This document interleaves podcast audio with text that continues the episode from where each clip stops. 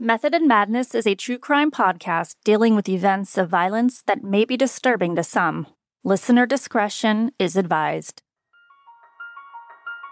A company gathers for a holiday party and training in San Bernardino, California, when two gunmen open fire in what would be a deadly mass shooting. This is Method and Madness, episode 23 Mass Shooting in San Bernardino. I'm your host, Dawn Gandhi. The body was dismembered. A ransom note was discovered. Hikers stumbled upon the nude body of a local. Police are looking into the brutal slaying of a young woman. There may be a clue in a released 911 call from. The victim said she was stalked for five years. Held captive inside a storage container. It was a twisted mix of obsession and revenge. No weapon has been located. Shot while asleep in their beds. And revenge. Method and madness. It's hard to even comprehend. You're at a work event, maybe checking the clock to count down the minutes until you get to leave. One moment you're seated in a chair chatting with your coworker, grabbing a sandwich from the spread of potluck dishes or doing something as mundane as checking your phone for emails. The next moment, you're huddled under a table, praying you don't get hit by a bullet, using that same chair as a shield and texting your family that in case you don't make it out of there, you love them. It's a nightmare that became a violent reality for the employees of the San Bernardino County Public Health Department. Let's dive in. It was December 2nd, 2015, at the Inland Regional Center, a nonprofit center for those with disabilities, located at 1365 South Waterman Avenue in San Bernardino, California, a city with a population of approximately 215,000, located about 60 miles east of Los Angeles. The day was that perfect Southern California weather, sunny and mid 70s on that Wednesday morning. About 80 employees of the San Bernardino County Public Health Department, civil servants, were attending a training slash holiday party that day at a conference room they had rented in Building 3, it was known as their annual gym meeting, where the employees gather to celebrate those that have been promoted and to hand out awards. The plan was to do some training and then celebrate the upcoming holiday season and their accomplishments for the year. The conference room walls and tables were decorated for the holidays. There was a Christmas tree adorned with ornaments, and the employees were dressed up for the occasion. It was just before 11 a.m. A technical issue occurred with the training portion of the event, and so everyone took an unscheduled break, heading to get food, off to the restroom, socializing, or looking at their phones.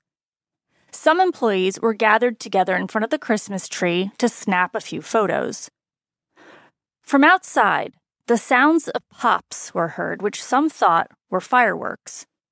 Suddenly, the door to the conference room opened and someone entered from the outside, dressed all in black, wearing a ski mask. Without saying a word, they held up a gun and began firing it at the attendees. Then another shooter entered, also all in black, wearing a mask. Some thought it looked like a woman, due to their tight clothing and the gait of their walk. They started shooting too. One of the attendees shouted for everyone to get down. Some people froze, unsure if what they were seeing was real, they thought it may have been a role play scenario, like an active shooting training, which the company's employees had taken. Ironically, training they'd taken in that same conference room not long ago. But in those moments, there's no telling what your brain will prompt you to do. After realizing it wasn't a drill, people started doing what they had learned in the training and ran for safety. Active shooter training advises that if you're ever in this scenario, to run if it's safe to do so. If not, hide. And if you can't run or hide, fight. Just five minutes prior, coworkers Shannon Johnson and Denise Peraza were sitting at a table talking and joking with each other. Now, with rounds of bullets being fired into the room, the two were huddled under that same table, with Shannon guarding his friend Denise, his arm around her. I got you, he told her, as they used a chair to shield themselves from the gunfire. Denise felt a bullet in her lower back and realized she'd been hit. She pulled out her phone and quickly texted her family, not knowing if she'd make it. Quote, Love you guys, was shot. Denise survived and credits Shannon as her hero. He did not make it. 31 year old Amanda Gaspard, an environmental health specialist, was underneath a nearby table. She closed her eyes and lies still. She could hear the rounds being fired around her, and suddenly a gunman was right over her. She was shot in the lower arm, thigh, and knee, and was wounded by shrapnel. She survived that day with a long recovery ahead of her. Those who could ran for cover. They rushed toward a door on the opposite end of the building. One of the gunman's bullets hit a sprinkler system in the ceiling, causing it to rain down on the large conference room. Then the fire alarms began wailing loudly, adding to the chaos. Julie Swann Paez, a health department inspector, had been excited to be there that day. She was going to be awarded with Employee of the Year. She was shot in the abdomen and thigh, her pelvis shattered. She lay on the floor bleeding, texting her family that she loved them. She survived. Those who had run out of the conference room found shelter in an adjacent room or bathroom where they locked themselves in. They hid in cabinets and closets. Many ran through the building until they got to an exit door. Anies Kondoker, a 42 year old environmental health specialist, was exiting the restroom and entered the hallway just as two bullets whizzed over her head. She was shot three times and survived. Patrick Baccari, a 55 year old retired Air Force Reserves medic, was in the restroom, standing in front of the paper towel dispenser, when suddenly bullets pierced through the wall, blasting sheetrock dust and shrapnel from the dispenser into his face. With blood pouring down his face, he dropped to the floor, and along with another man, they pushed the bathroom door shut and held it closed with their feet. It kept them safe. One employee came face to face with one of the masked assailants, and they made eye contact. The shooter then turned and shot someone else before moving on. From inside the building, several calls came into 911. We have an active shooter here. Okay, ma'am, listen to me. Take a deep breath. Have you seen the person with the gun? Uh, yeah, they're there. They're fucking dressed in black. Okay, listen. And they have a Okay, gun. listen. I know, ma'am. We're on the way. Okay, is he still shooting? Oh my god. Did you see people with the guns? Yeah, they're wearing all black. Can you see them anymore? No. I'm on the floor. Okay, stay on the floor. Is he still shooting? I don't know. Okay. How many rounds did he fire? Oh my god, a million. An administrative lieutenant, Mike Madden, got a call from dispatch that shots were heard in the area, and he began driving in the direction of the Inland Regional Center. It took him less than four minutes to arrive, and just as he did, dispatch came across the radio saying that more callers had reported that there was an active shooter situation and that the shooter or shooters were still on the scene. He wasn't sure exactly where in the compound the shooting was taking place. It was large with three interconnected buildings. He pulled up near the south end of the building. It turned out to be a lucky guess. Three more officers responded shortly after as backup before all four of them went in. In one of the buildings of the compound, a nurse, Dorothy Vong, was looking out the window, unaware of the deadly situation that was going on in the nearby building. She recorded the police response on her cell phone, noting out loud that there were officers arriving with rifles. She assumed it was an active shooter drill. Outside the building, the officers came across a woman who had been fatally shot. She was on the ground, right outside the doors. A man was seated on a nearby bench, shot dead, his cell phone still in his hand, and another man, seated at a picnic table eating, had also been fatally shot. The officers moved into the building and surveyed the scene. The room was dark and the stench of gunpowder was in the air. They could hear the cries for help, moans of those in pain or calling out to get assistance for a colleague. Everything was wet from the sprinkler system going off, and the fire alarm was blaring. One officer said of the initial walk into the scene, quote, We have all seen people that have been shot before, but those rounds were devastating to people. These were good people dressed up, just trying to do their job. The four officers described the room as looking like a bomb had gone off bodies across the floor and victims with very serious wounds. Nobody knew if the attackers were still there in the building, lurking somewhere, or if there were more of them. There was no sound of gunfire anymore, but was there more terror to come? Some people were still hiding, too scared to come out from under the tables. Others grabbed at the legs of the officers as they walked past, desperate for help. People were screaming, dying. Bodies were laying near the Christmas tree, where a small group of people had been posing for photos before the massacre began. One officer yelled out, quote, Anyone who can move, leave immediately and find cover behind vehicles. The four officers knew, though, that their job, first and foremost, was to find and stop the attackers. They literally had to step over the bodies and the scared employees to continue securing the building.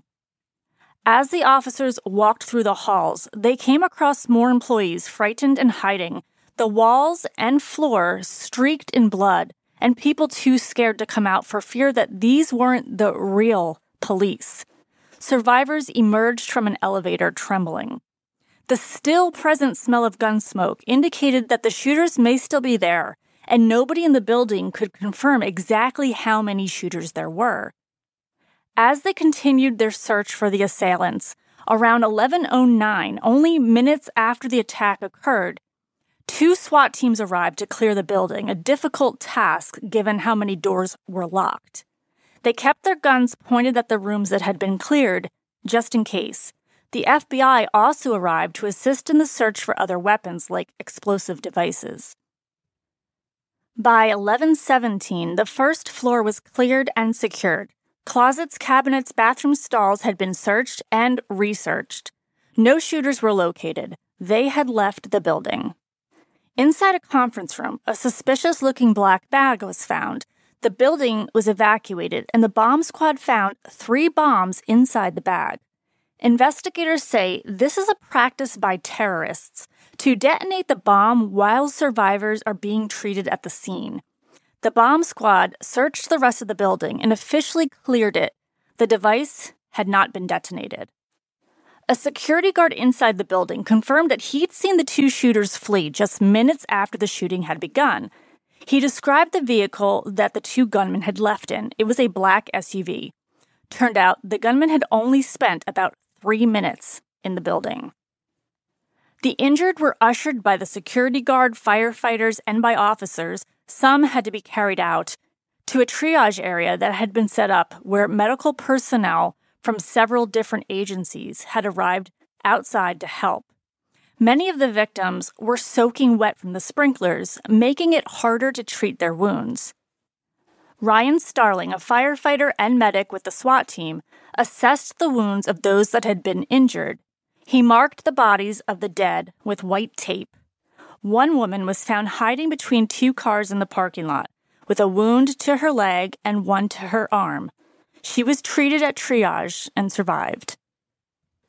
A total of 24 wounded people were triaged. Of those 24, two of them died. And the survivor's guilt was already setting in, with several people wondering why or how they made it out okay. Ambulances pulled up as if on a conveyor belt, transporting the wounded to hospitals. Of the 22 people that were transported to hospitals, they all survived. But 14 people lost their lives that day. The San Bernardino County Coroner's Office set out to notify the families of the deceased, notifications that were done in person. Sadly, it was a grim confirmation to some family members who were glued to the news and had been unable to get in contact with their family members, and they just had a feeling.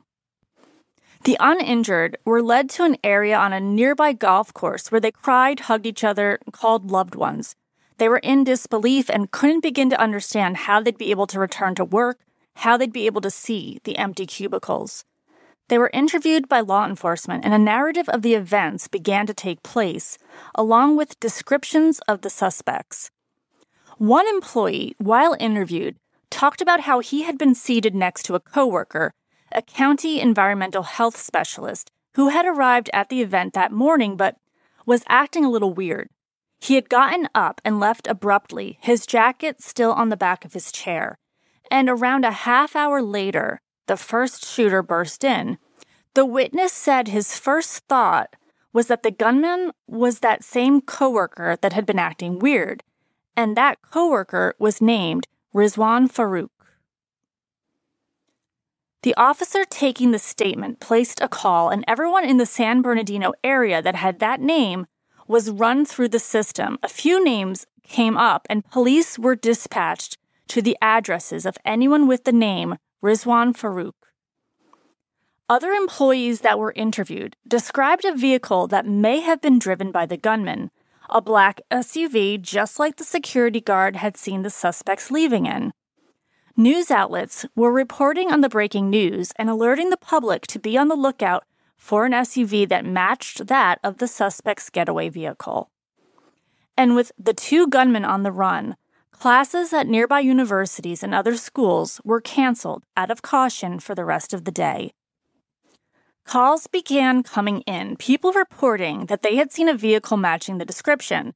There was also a black SUV similar to the one being described that had been seen in the area of one Rizwan Farook's residence in nearby Redlands, a city in San Bernardino County. One witness had memorized the license plate. A dispatcher ran that license plate through the system and it came back to a rental agency. Upon contacting the rental agency, it was discovered that the black SUV had been rented by a man named Rizwan Farook.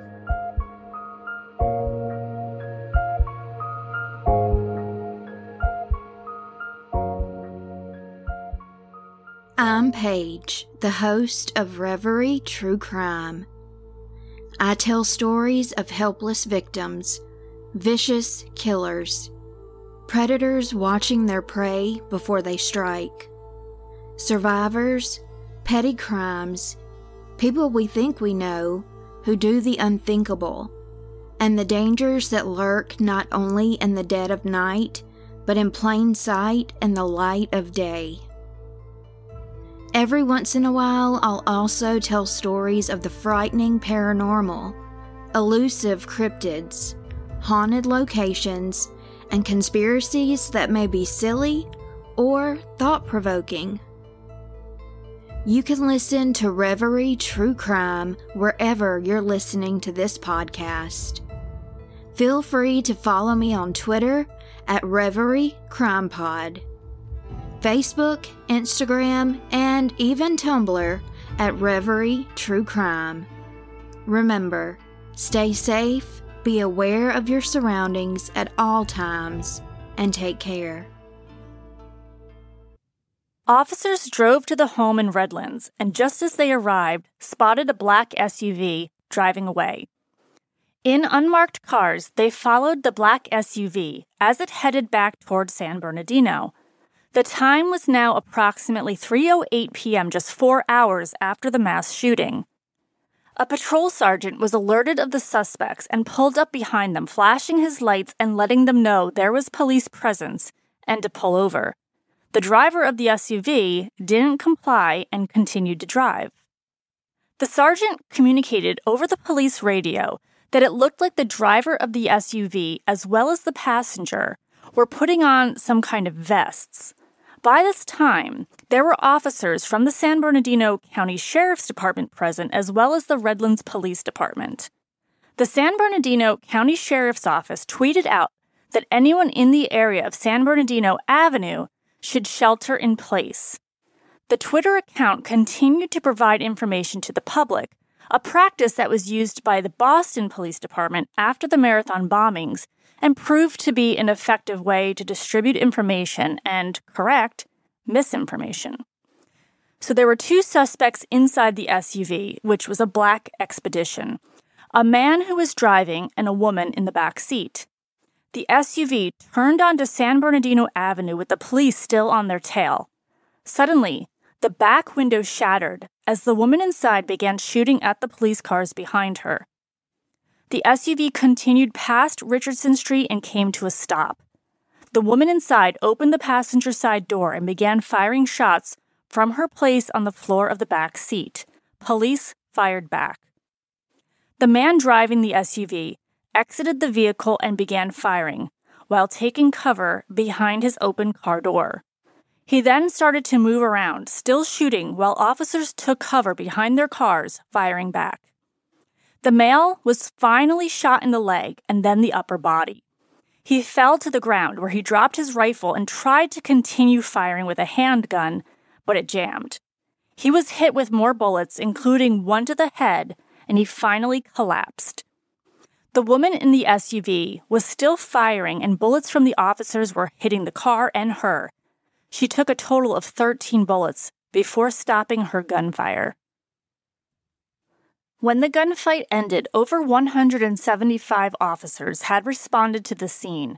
24 officers shot at least 440 bullets at the SUV.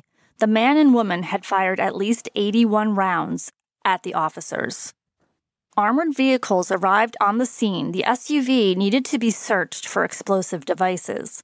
A fairly new piece of equipment was brought in, a device called a Rook, which was a motorized battering ram that could get close to the vehicle to take a look inside. It moved towards the car to see if the woman was still alive. She was not. Inside the car, they found over 2,000 rounds of ammunition. There was also a blue bag filled with medical supplies and a trigger intended to detonate the explosive devices left at the Inland Regional Center. Once at the morgue, it was discovered that the man had a total of 25 wounds, while the woman had 15, two of which were to her head. With the killers dead, there was still an investigation underway. What was the motive? Were there plans for other attacks, and were others involved? Who were these two? The investigation revealed that the pair were a married couple and that Farook was 28 years old and an employee with the San Bernardino Public Health Department who had been attending the event at the Inland Regional Center. He had left the event at 10:30 a.m. and returned half an hour later heavily armed. He had carried out this attack with his wife, 29-year-old Tashfeen Malik. On that morning, the two dropped their infant off with Farook's mother, telling her that they needed to get to a doctor's appointment.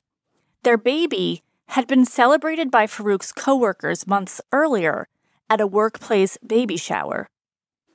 According to ABC News, Mustafa Kuko, the director of the Islamic Center in Riverdale, where, where Farook worshipped, said he was, quote, withdrawn a bit and didn't mix with people easily. The FBI conducted an investigation of the pair's home, a place they were renting from an older couple. A dozen explosive devices were found at their home. There were components to make bombs, as well as ammunition, and they had tried to destroy their computers and phones, but hadn't been entirely successful. One device, an iPhone owned by Farook and issued by his employer, could not be accessed by the FBI due to the security on it. The FBI, in turn, reached out to the national security agencies to break into it, but they were also unsuccessful. Next, the FBI reached out to Apple to create a new version of iOS that would disable the phone security and then the FBI could break into the phone. However, Apple stood by its stance that they never undermine their own security features. Long story short, there was a lot of back and forth, but eventually, the FBI were able to access the phone and found that there was nothing of importance on there, nothing related to the attack or any accomplices. After the FBI's investigation on December 3rd, media started showing up and entering the home of the two killers, some without permission. It was reported that Inside Edition had paid the landlord money for entry into the home. And once that door was open, other media outlets began filing in. They brought microphones and cameras into the home, some broadcasting live literally from the living room. MSNBC received criticism for holding up photos and identification from the home directly into the camera, revealing personal information of the shooter's family members. The home was a media circus, to say the least. with dozens of cars and camera equipment on the lawn and in the home. And reportedly, citizens off the street were beginning to walk into the home like it was a tourist attraction. Anderson Cooper called the whole situation bizarre. According to CNN, Farook was a U.S. citizen who met Malik on an online dating site. They communicated online for a while before Farook went to meet Malik in person in Saudi Arabia, where she lived after a recent move from her home in Pakistan. The pair became engaged, and Malik became a permanent resident of the U.S. on a fiancé visa. In the first week of the investigation, police struggled to establish a clear motive of the shootings. There was no indication that Farook's job was in danger or that he had any particular beef with any of the people at his company event. What was known was that the couple were not set out on a suicide mission. During the police chase and subsequent shootout in the street, Farook and Malik did everything possible to take the police down and to ensure their own survival. They were luckily outnumbered, but what their ultimate plan was is still unknown, and unless they wrote out their motivations in journals or manifesto, most of the theories are pure speculation. It was theorized that the two had been radicalized, as evidenced on their electronic devices, and that they had communicated with each other regarding jihadist beliefs. Over the years leading up to the massacre, FBI Director James Comey said that the two had been converting rifles into fully automatic weapons. They did target practice at shooting ranges, and there was evidence showing that they made preparations financially to ensure the care of the couple's baby as well as Farook's mother. Soon after the massacre, a friend of Farook's was arrested in connection to the shooting, According to the Los Angeles Times, Enrique Marquez pleaded guilty to conspiring with Farook to provide material support to terrorists and making false statements regarding the rifles he'd purchased in his own name using Farook's money. The prosecution wanted Marquez to face the consequences of providing weapons to people who he knew were violent extremists. He was convicted and sentenced to 20 years in prison. About a year after the massacre, another motive was theorized by law enforcement, where they stated that Farook and Malik may have been driven to kill over Farook's required participation at the company's holiday event. Being that Farook was Muslim, he had tried to refuse attending, and he and his wife were taking a stand. In episode 15 of Method and Madness, the Boston Marathon bombing part 2, I talked about the psychology of terrorism, published by forensic psychologist and professor at University of South Florida, Randy Borum. Randy had collaborated with other psychologists to come up with theories to understand the causes and motives behind terrorist behavior. Some key findings in the study were that there's really no one terrorist profile or one size fits all situation. Terrorists are not generally considered psychopaths, nor are there specific personalities or life experiences that can predict who will be a terrorist or why a terrorist came to be. What is a recurring theme is perceived injustice and a need for identity and belonging. This tends to go hand in hand with humiliation and abuse, according to the study, and are considered markers of vulnerability. Now, the obvious differences in this case is that the killers chose guns as their primary weapons, and while they did possess explosive devices, they didn't have a chance to successfully use them. Another stark contrast in this case is that one of the shooters was a woman, statistically very rare. So, what do experts say about the psychology behind mass shootings? According to a CNN report released shortly after this case, two psychologists, Joseph Vandello and Jennifer Bosson, coined the term precarious manhood, a status that, quote, must be continually earned depending on how the individual's culture defines it. That for men, self worth is defined by being a, quote, real man, and that this is a challenge that men in society have to continually measure up to. Doctors Vandello and Bosson say that men have a quest for dominance that can play out violently and a study conducted at Knox College by Jennifer Klinesmith, Tim Kasser, and Francis T. McAndrew tested whether men that interacted with guns had an increase in testosterone levels. Their research showed that males who interacted with a handgun showed a greater increase in testosterone levels and more aggressive behavior than males who interacted with the board game Mousetrap. The following is an excerpt from the study as published in a CNN report.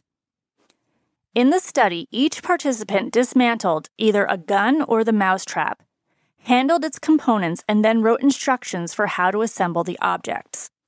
Then we gave them the opportunity to put hot sauce into water that was going to be consumed by another person.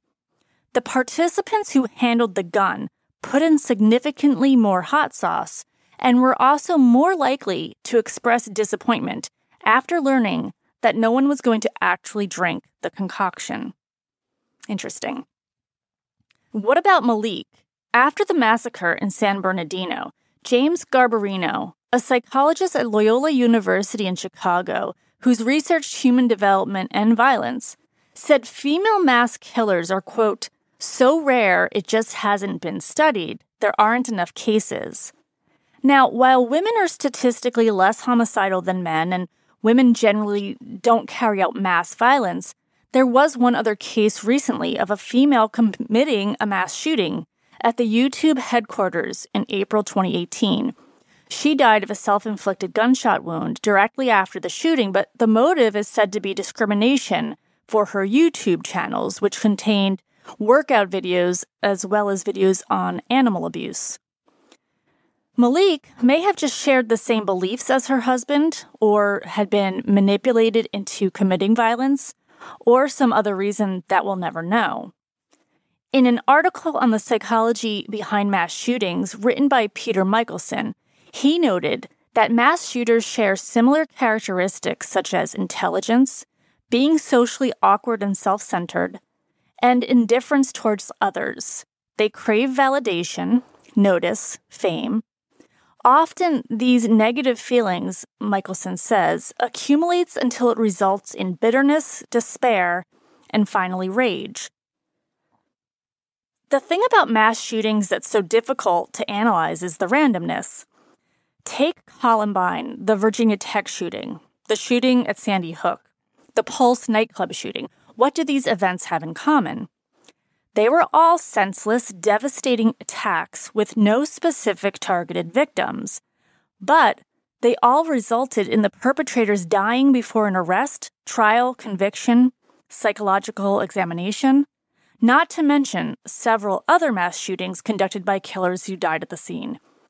But even if the perpetrators had lived to see their day in court, there's no guarantee that a reason or motive would be revealed. No guarantee that the victims' families would be any closer to answers or that it would even matter, as it wouldn't bring anyone back. Thank you for listening. Stay safe out there. Here are the 14 victims that lost their lives in San Bernardino on December 2nd, 2015. Michael Raymond Wetzel, age 37, Nicholas Thalasinos, 52, Damian Meins, 58, Sierra Clayborn, 27, Daniel Kaufman, 42, Harry Bowman, 46, Bennetta Betbadal, 46, Isaac Amanios, 60, Robert Adams, 40, Tin Nguyen, 31, Juan Espinoza, 50, Shannon Johnson, 45, Yvette Velasco, 27, and the youngest victim, Aurora Godoy, 26 years old.